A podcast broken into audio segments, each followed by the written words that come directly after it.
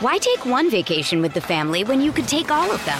With Royal Caribbean, you don't just go to the beach. You visit a private island and race down the tallest water slide in North America. You don't just go for a road trip. You ATV and zip line through the jungle. You don't just go somewhere new. You rappel down waterfalls and discover ancient temples. Because this isn't just any vacation. This is all the vacations. Come seek the Royal Caribbean. Ships Registry Bahamas. Thanks for listening to the latest Football Digest podcast, available on all podcast platforms. Subscribe now through Spotify, Apple Podcasts, Acast, or wherever you get your podcasts from so you don't miss a single episode. Hello and welcome along to the latest edition of Football Digest Extra Time. My name is Nick Keating. I'm joined today by my good friend and good colleague Connor Bromley as we review what's been another busy weekend of Premier League action. Connor, I suppose there's nowhere else for us to really start. When the top two from last season collide, you kind of have to start with that game. But I suppose it kind of it was perhaps reminiscent of maybe a later uh, a, match between title rivals later in the season. It seemed a bit cagey at first between Arsenal and Manchester City. They eventually worked each other out, worked how to work one another around the pitch and kind of get through. And eventually it was Arsenal who managed to find that all important goal. Gabriel Martinelli's shot, taking a uh, perhaps fortuitous deflection off of Nathan Ake but was it a deserving winner for Arsenal? Did they deserve that bit of fortune perhaps in the end? Were they the better side?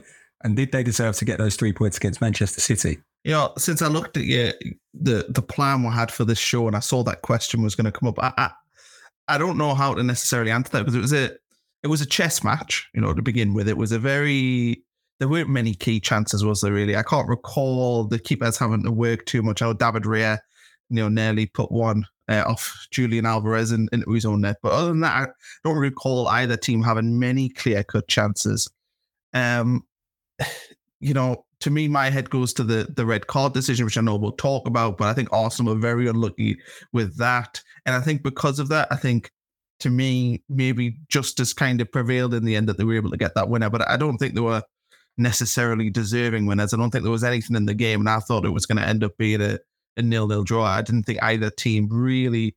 I think even Gary Neville said it on commentary that the, both of them do, weren't really pushing for the winner. They were being very conservative. The counter attacks were not really counter attacks because there was five or six men behind the ball, not joining the attacks. It, it was a really cagey affair. I think both teams were willing to settle for a draw, but obviously, you know, Martinelli, if if you don't take a shot, then you, are never going to score. And, and, the thing is, he had that little bit of luck with him, but he decided to take the shot that deflected in, and you know he, he took that chance and it, and it paid off for him. But I don't think Arsenal will look back at this. I imagine there are analytics when they, they look at the game today. I doubt they'll say that they deserved the victory. It felt to me very much like a nil-nil draw. But these title games, these games which could define where you finish by the end of the season, it's it's whether or not you can you know, find a winner from somewhere. And the one thing I would say is, is Arsenal were exceptional at the back. Erling Haaland didn't have a sniff. William Saliba and Gabriel were both absolutely immense at the back for Arsenal, and they were the the, the spine of this victory. Know, they they were phenomenal. And I think Arsenal will look at that and say, well, them two players probably won them the game in the end just because of how quiet they kept the Manchester City attacking lineup. So in that respect, I think Arsenal defensively were excellent, and maybe that's how the the shade of the game and how they won the game. But I think overall, if you looked at the balance of play, I don't think anybody could say that either side really deserved to win.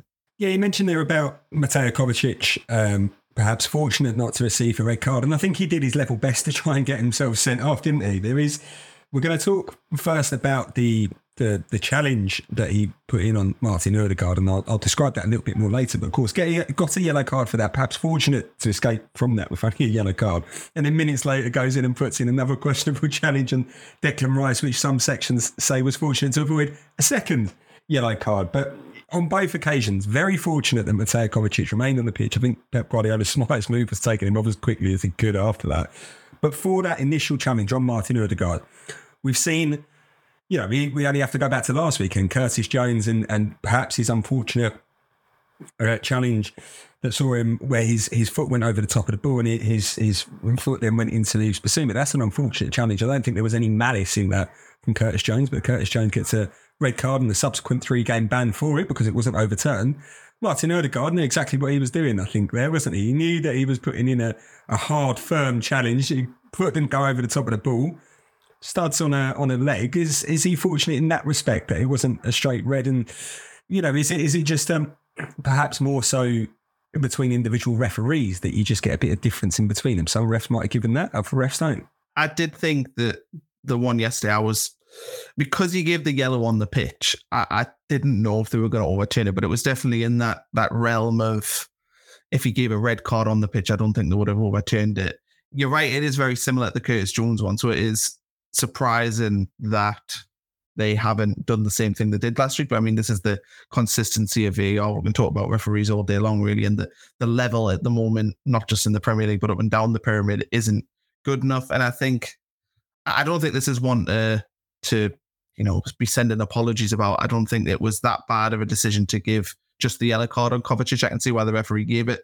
The worst one was the the, second yellow card that wasn't given. That was the um that was the disgraceful decision for me. I know you know you want to sort of set that one up, so I'll let you uh, lay the groundwork for the second yellow card, and then we can lay into the referee for not giving it. But now, of course, for anyone didn't see, like I said, Mateo Kovacic, perhaps. I mean, I'm, I do not know. You know, if, if, you, you kind of see it several times, don't you, when the player gets the first yellow card and that they just can't help themselves. You know, that they perhaps should know a little bit better. And then for him to go flying in on Declan Rice, and and that probably would have been had he not had that first yellow card, that that would have been the first yellow card. But referees can't referee a game like that, surely. They can't kind of go, oh, well, I've given you one already. It was only a couple of minutes before. You know, I'll, I'll let you off this time. But no more, you've got to be very nice from now. And they can't referee like that, surely, because if it's a yellow card out of context, well, then it's got a yellow card in context as well, then, surely, if that makes sense. Yeah. And I think that the reaction that Michael Oliver had, you know, when that title went in, he almost told the crowd, you know, he put his hands up as if like, no, I'm not going to give the yellow card. So clearly in his head, he knew it wasn't a great challenge because if he didn't think it was going to be worth debate of the yellow card, then you wouldn't react in the way of, no, I'm not going to give it a yellow card. You just would have blew your whistle and, and carried on with the game. But I thought that was the referee bottling that decision. I, I can't see it being anything else. I think if VAR could look at second yellow cards, I don't know why they don't look at second yellow cards because they're such an integral, you know, essentially it's the same as a red card. yeah, I don't know why you could look at one and not the other. I know they don't want to look at every single booking, but I think second yellow cards sort of changed the way the game goes in a different way to a book and that they should look at them. But if VAR looked at that, they would have said, yeah, that's a second yellow card, 100%. Well, maybe not VAR at the minute with the mistakes they're making, but you would think anybody who knows football knows that that was a, a second yellow card. And I just found it mind boggling that Kovacic got away with it. I don't know what he was doing. Like if I was Guardiola, I would have been, I would have subbed him off literally there and then because he was I thought he was just waiting to get sent off after that point. Anything he would have done surely would have been a second yellow card because that was such a, a terrible and, and, and stupid tackle to make when you've just had a yellow card. He's so lucky. He's a very, very lucky boy. And I think it goes back to the start. We're Arsenal deserved winners. But I think had Man City been put down to 10 men in the first half, you would probably think that Arsenal would have went on to win the game. So I think that little bit of luck they got with the goal that they scored, I think they kind of earned it here with not getting this decision. But yeah, I think Michael Oliver, if he watched Match of the Day last night, would have maybe thought, oh, I think um, I got lucky there that Arsenal ended up winning the game and this didn't end up being the big, you know, talking point for the rest of the season. Because if, you know, Man City won the league by a point to come the end of the, the, the campaign, we all would have looked back at this decision and went, oh, you know, had Michael Oliver, you know, held his nerve and, and sent off Kovacic, maybe this could have been a different title race. Well, you mentioned title race there, so I think it's it's probably best to, to head to that now. Of course, this this victory it's going to do wonders for Arsenal's confidence. Last year, they couldn't get the better of City either on the pitch or in the title race. They were, they were beaten to City on on those occasions. This year already, we're only what is it, 9th of October. We're recording this podcast. Beat Manchester City in the Community Shield, and they've beaten them in the Premier League now as well. First time in a very, very long time that they've beaten Manchester City in the league. I think, you know, there's clubs that are even in the championship now have got wins against Manchester City more recently than Arsenal in the league. For them, this is going to be a huge confidence boost. But when we look at the title race more broadly, you know, I've, I've, i think I've said this already on this podcast this season. I thought Manchester City would walk this title this year. They've now lost their last two in the Premier League. Of course, that was without Rodri. Whether or not that that adds into it. I don't know. Maybe there's more to it than that. Of course, there was a bit of a summer change at Manchester City, but they've now lost the last two. Arsenal are you know, have, have broken a hoodoo, I suppose, against their title rivals. What? How, how does the title race look? I mean, you know, we probably are looking at it far too early. We're not even ten games into a season. But how do you see the title race looking this year? Have we got a two horse race? Have we got even perhaps a three or four team race? I'm a little bit reluctant to put my beloved Spurs in there yet because I don't think we should be anywhere near it. I think we've had a bit of a favourable fixture list so far. But are there perhaps other teams? And, and for that, there's only one other team that you can really look at really at this point, isn't it? I think it's Liverpool. Could they be perhaps involved in a title race with Arsenal, with Manchester City this season? I think Man City look a bit more vulnerable, but I think they often do in the, the early stages of the season. You know, we all know that they are a, a business end of the season team. That they're a team that thrives after January. I, I think back to them title races they had with Liverpool, where they both just won every game until the end of the season. You know, Man City are that team. So them dropping points this early in a campaign isn't necessarily a surprise. And I don't think they'll be panicking in the Man City, you know, training ground about these results. I think that disappointing to lose two back to back. You know, I think they've lost three or four overall, three straight in domestic competitions. That will hurt them, but I think it it will probably help them overall because I think if they came out of these games with maybe some draws, it might have papered over the cracks. Look, losing Rodri is desperately, you know, it, it's terrible for them because you can see how important he is to that team. You know, we're talking about the Mateo Kovacic um, tackle yesterday where he should have been sent off. I mean, does Mateo Kovacic start the game if, if Rodri's fit? He, he, might have, but he might not have. But I think Rodri being in there would have really helped Man City yesterday and would have added that little bit of calm to their team and maybe even helped them go on and get the winner. So I think he's been a huge miss for them. I mean, I've seen plenty of people saying that he's potentially at the minute one of the best, if not the best player in the world, you know, with his, his current form. I don't know if I'd necessarily go that far, but he's integral to this Manchester City team, as integral as Erling Haaland is at the other end of the pitch. And he's, he's such a big miss for them. In terms of who's actually in the title race, I would say that, you know, if, if Tottenham at this point, I think they can probably count themselves in there for the moment. I think they've got some things going for them in the sense that they don't have European football to worry about.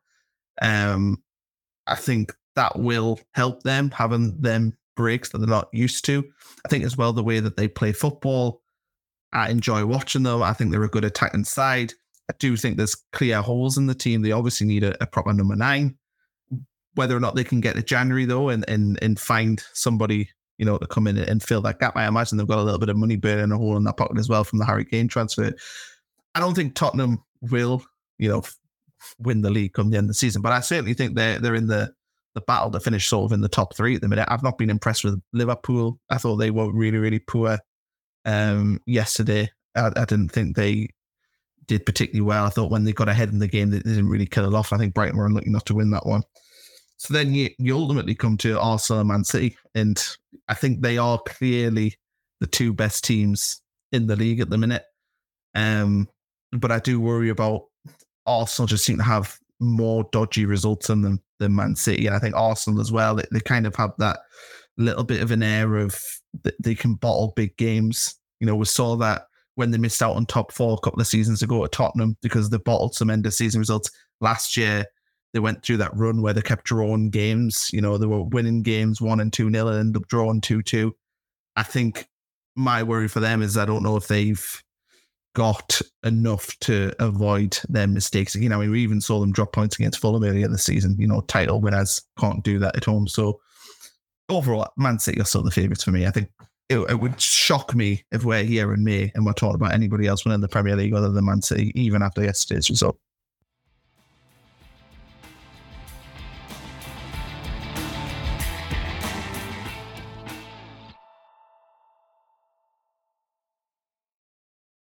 Why take one vacation with the family when you could take all of them?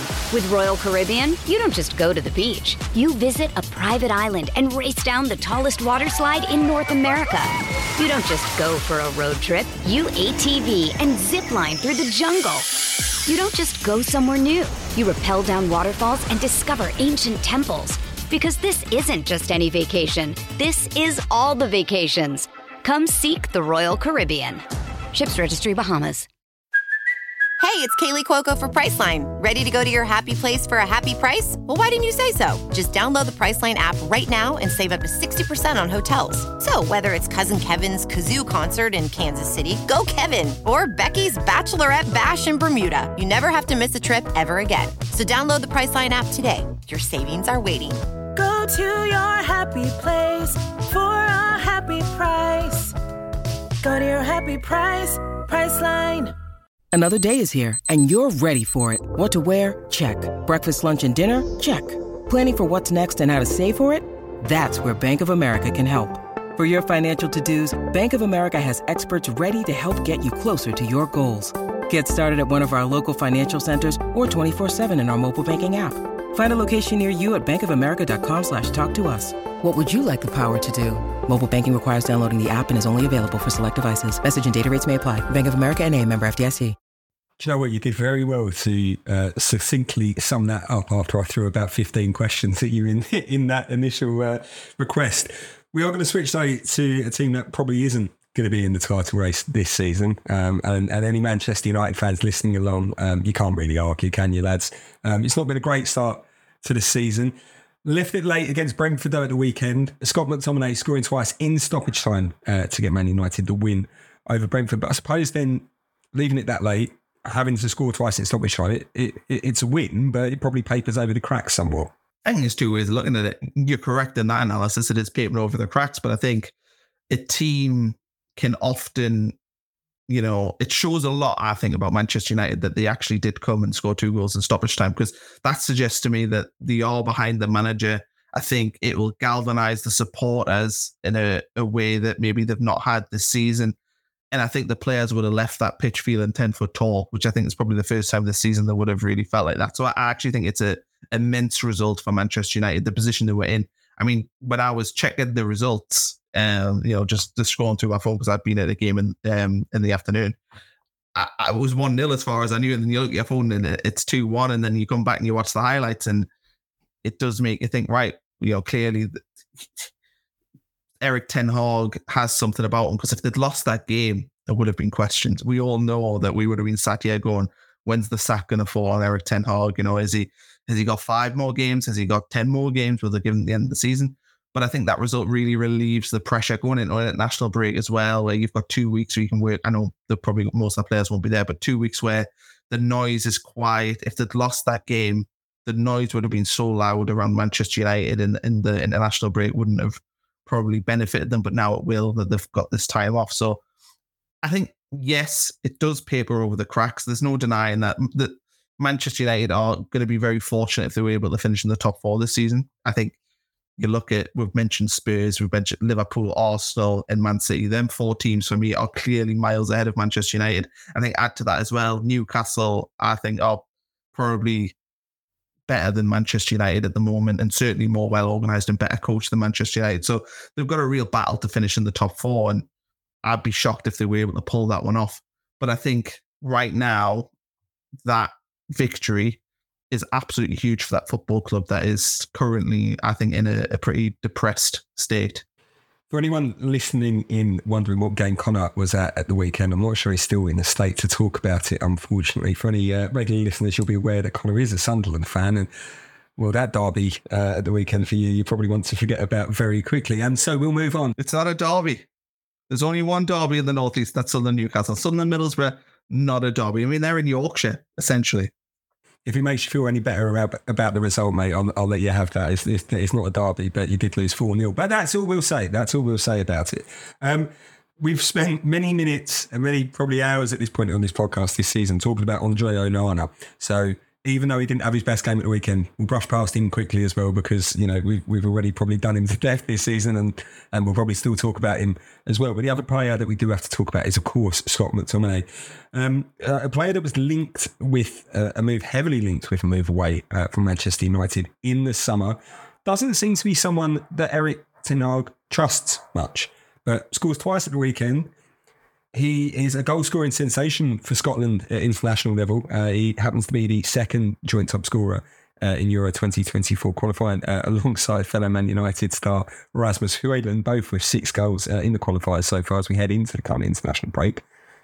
does Erik Ten Hag just have to trust him a little bit more? Because it looks like Scott McTominay knows where the net is. We've seen that for Scotland. Playing perhaps in a bit more of an advanced role. Could he be someone that fights his way back into this Manchester United squad now? And, and kind of, you know, he said after the game, oh, he's got the club in his heart. Well, that's the kind of player that you really want, isn't it? Someone who's going to give 110% every week, week in, week out. Might not deliver the best performances, but uh, they'll leave it all out there on the pitch. And perhaps there's one or two this season that, that maybe you could ask whether or not they've done the same. I mean, also look at who got the assist for the winner. Harry Maguire was the one who nodded the ball down. So, you know, there's two players there on the fringes at Manchester United who involved in the winning goal. What I would say about Scott McTominay is I've looked at Casemiro's performances this season, and I think logically you would say that Casemiro and Scott McTominay are probably fighting for the same position. Casemiro is having a terrible season. I think he's he's nowhere near the player we saw towards sort of the middle to end of last season. I mean, I remember going into that League Cup final, Casemiro, you know, he'd been suspended and him coming in for that League Cup final against Newcastle was so huge for them to win that game. But you've got Scott McTominay there, who's a strong player. He's played probably 150 Premier League games. You know, he's got a lot of experience. He's proven when he plays for Scotland that he's an absolute dynamo in midfield. I mean, he runs the game for them. You know, that night where they played Spain, he was absolutely phenomenal. And it's crazy to use that word dynamo as well with Scott McTominay, but he really is when he plays for Scotland. He's excellent. You just wonder why not bring Casemiro out? You know, give him some rest. He's played a lot of football in his career. He's, he's won everything with Real Madrid. He's probably been playing 60 games a season for 10 years. Why not rest him? You know, give him some time out and maybe put Scott McTominay in at. I think for Scott McTominay, if he isn't going to get a ch- if he's not going to get games for Manchester United and starts, even when he's playing so well internationally, just leave. There's no point in sticking around because the manager doesn't fancy him. Even when he scores two goals, I bet you next weekend he's not going to be starting the game. He needs to go and, and play for a team maybe that isn't in that that top six. You know, maybe he needs to go to a, a West Ham, something like that, and he will absolutely thrive there and show how good of a player he is. I think he's just been bogged down for years being at Manchester United, being a bit of a scapegoat there as well. Um, you know, fans I don't I don't think have necessarily warm to him at Man United. He's always a player that you see he can be memed quite a bit. And why him and Fred, I remember for years, fans winning about whinging about him and Fred together. So I think he just needs a fresh start. And I was so pleased for him that he, he managed to score them two goals because I think he, he's a good player. He's, he's got a lot of good things about him. I think every time I've seen interviews with him, he seems like a nice lad. And I just think for him, it was really good for him to show how good of a player he is scoring them two goals and how clutch he can be in their moments. I just hope that he, he does get a chance with Erik Ten Hag, but I, I, just don't see Ten Hag as stubborn as he is changing his plans and putting Scott McTominay in to be a, a regular for Man United again. Great knowledge on McTominay, uh, by the way, there, because you said that he's played about, what is it, 150 Premier League games. It's actually 149. I know that that was a number that you probably just, you know, picked, but very, very close, very, very close. So I might ask you for the lottery numbers and then go one up from them as well, because you, you're kind of close, but you're not that close. Um, but anyway, enough about Manchester United. Another team uh, that did get a win at the weekend, and they seem to have a bit of momentum behind them now, is Chelsea. Three wins from three. Are we starting to see the real Pochettino Chelsea now? He, he said in his uh, post game press conference with Pochettino, he said that for where Chelsea were, they needed time. It was a young team. They need to kind of develop something. I think I think the words that he used were actually we're building something here. Three wins from three suggests that the building is starting to go quite well. Maybe the foundations have been laid for Chelsea earlier on in the season when results weren't great, but now they can start to build up from there and, and kind of kick on as the season goes on. Yeah, and I think Nicolas Jackson scored at the weekend. That'd be massive for him, you know, getting on the the score sheet. After I mean, I've seen him miss so many chances already in his young Chelsea career, but yeah, they, have got momentum now. And I think you can tell with the Pochettino team, even when they weren't getting results earlier in the season, they're very well coached. They create a lot of chances or that Bournemouth game they played away. I think it was a nil-nil draw, might maybe one-one or nil-nil, but they absolutely battered them off the park that afternoon and just couldn't score a goal. And it didn't surprise me to see them score four goals at the weekend because it's kind of it's a bit like buses, isn't it? You know, one doesn't come and then they'll come and come and come. And it wouldn't surprise me now if Chelsea go on a run where they're scoring two or three in games because they do have that creativity in the side. I, I like the way that the team plays. I loved the goals they scored at the weekend. I thought they were all, you know, good, generally free flowing moves. Raheem Sterling looks like he's kind of refound his mojo a little bit, which is really, really good because I think he's had a really down sort of 12 months since he left Manchester City. Um, I don't know where this Chelsea team goes. You know, I think for me, a good season for them would just be kind of being in the conversation for the top six. I think they need to be aiming for probably 60 points plus. I think that would be a really good season for them if they could do that. I think it's unrealistic to expect them to be competing for the top four when you you look at where, you know, even teams like Aston Villa and Brighton are in their development right now. You know, Chelsea, I don't think it's fair to expect them to even match those teams. Um, you know, you look at Newcastle, I don't think that Eddie Howe has been in there now for what two years, and, and you look at the way that Newcastle's been coached and the squad they've got. I don't think it's realistic that Chelsea could even sort of close them down. So I think you're probably looking at seventh or eighth in the table.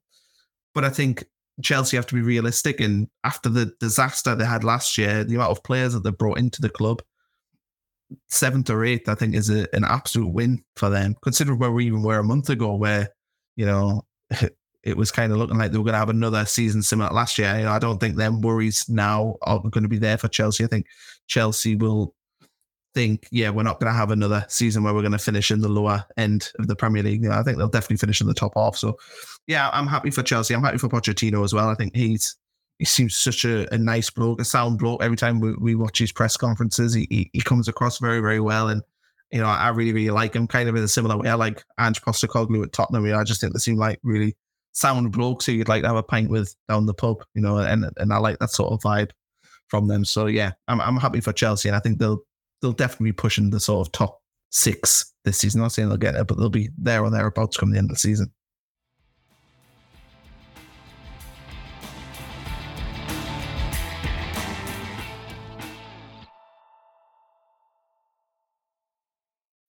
When you need mealtime inspiration, it's worth shopping Kroger, where you'll find over 30,000 mouthwatering choices that excite your inner foodie. And no matter what tasty choice you make, you'll enjoy our everyday low prices, plus extra ways to save, like digital coupons worth over $600 each week. You can also save up to $1 off per gallon at the pump with fuel points. More savings and more inspiring flavors make shopping Kroger worth it every time. Kroger, fresh for everyone. Fuel restrictions apply. Just before we go this morning, we are going to throw it forward. As we mentioned a couple of times, we are heading into an international break, but we are going to give it the hype that it deserves. Um, I think. Uh, for England, they play Australia in a friendly on Friday, and then they're up against Italy uh, in a Euro 2024 qualifier, which I think England can, if they avoid defeat, will see them uh, qualify for Germany. So, of course, that's it. That's important for them. Um, in terms of the squad that Gareth Southgate's selected, I think we've we've hinted at it in past podcasts, uh, definitely around the, the last international window, that if Harry Maguire, for example, gets picked and he's not been playing for Manchester United, and the questions mount out, mount out, mount out, why is he in there? Especially when you look at someone like Ezri Konsa, who's, who's playing really well, has been playing really well for Aston Villa at the minute, and you kind of wonder why does he look that way, not not this way? It, it yeah. What do you make of that infant squad in in general? There's not really kind of there's not really many that kind of jump out and go, "Oh, I'm excited to see him for the first time." Yeah, he definitely has his favourites, doesn't he? I don't think there's any denying that. And you, you, look at Jordan Henderson again. He's played what nine games in Saudi. Hasn't got a goal, hasn't got an assist. He's playing in front of 900 people every week, and he's getting in the team. And you look at James Ward-Prowse, who I think's been excellent. I look at Sean Longstaff at Newcastle. I think is having a brilliant season, and and you just wonder like, is this not the time? You got a friendly. I know they're playing Italy, but we know that against Italy, he'll play his strongest 11, which is already in that squad. I just think, would it not have been nice to see maybe four or five fresh faces in for the Australia game and, and see, you know, does Sean Longstaff fit in this team? Can Sean Longstaff be the new Kalvin Phillips? You know, why not try that? And I think James Ward Prowse, I, I, think James Ward Prowse is an excellent player. I think he's been brilliant for West Ham since he's moved there. He's been in and around the England setup before. Is there not a chance, though, to give him a start in the Australia game and just see how good of a player he can be? And it just seems to me that Southgate always kind of picks a safe squad when we know that basically England are going to qualify for the tournaments. These are friendly games. Do we need to see Harry Maguire? And nothing against Harry. I mean, got an assist at the weekend, as I pointed out before. Nothing against particularly him as an individual. I just think for him, a would it not be better to give him maybe just just tell him we're going to give you the squad off, take the two weeks, rest, recuperate, you know, because even though he doesn't play every week for Manchester United, Harry Maguire does a lot of traveling. He's always in, you know, European squads. He's always on the bench for Manchester United. He's always in the England squads. Would it not have been nice for him just to give him a week off and just say, right, rest, recuperate, get your head straight? That that to me would make sense. And I don't think Southgate ever looks at these international breaks and speaks to the players on an individual level and say, look, I'm I'm leaving you out this squad, not because I don't think you're a good player, but just because I want to see other players and I also want to give you a rest. And it just doesn't to me, his squads just have no risk attached to them. And I think we've got so many good players in England right now playing in the Premier League. Why not give, you know, Eddie and know Nketiah's in the squad, but I don't have faith that he's going to necessarily give him more than a 20 minute cameo. And that's frustrating for me because we're heading into a World Cup. What happens if Harry Kane gets injured in March? We don't know who the who the other options are going to be. I know we've got obviously Marcus Rashford, but do you not want to try another proper number nine? You know, does that not make sense? And it's the same thing if Declan Rice gets injured. Well, who's Declan Rice's replacement for England? You know, would Sean Longstaff say or James Ward-Prowse could they not be a potential replacement? And I think we need to see those players, and I think Gareth Southgate surely needs to see potentially what those replacements look like, which is why I just can't understand why he doesn't tinker a little bit with his squad and maybe include just two or three more sort of fringe England players. It, it just doesn't make sense to me. Um, but it is what it is. Who am I to question Gareth Southgate when he has had such a good run as England manager? But then I think as well as you say in that point, you know, resting a couple of players here and there, especially in the build up to major tournament. I think Southgate has been amongst the managers to say, "Oh, well, there's, there's far too many games now for these players, so you've got an opportunity and you don't use it." But you mentioned Eddie Nketiah there, Levi Colwill as well, both in the last squad, both back in this squad. Neither played last time in the last squad, even though there was that friendly against Scotland. There is a friendly this time around against Australia. I'm asking this question, having already heard you briefly answer it, uh, that you think Nketiah, especially, is maybe only going to be consigned to a, a 20 minute cameo for his England debut. But this game against Australia is about trying new things out, isn't it? You know, it is about you know seeing are these players up to it. And I suppose the game against Scotland would have been as well. I was, I was, you know, I think I've, I've been on record on this podcast in the past saying I was surprised that when Marc Guéhi went off at half time against Scotland, that he brought on Harry Maguire over. Uh, again, Levi Colwill would have played that left centre back role perfectly for England. Then we would have found out a lot about him. Instead, Harry Maguire comes on, has the unfortunate involvement in the Scottish goal that, that kind of gave him a little bit of hope uh, and set up a bit of a nervous end or more nervous end than perhaps it would have been. But that's it. What, what, what did we learn from playing Maguire over Colwill? Maybe, you know, Southgate, as you say there, maybe he needs to be a bit more uh, risky in his selection. Maybe we will see Nketiah and, and Colwill against Australia and maybe learn something about them, perhaps. You'd hope that they start that Australia game, surely.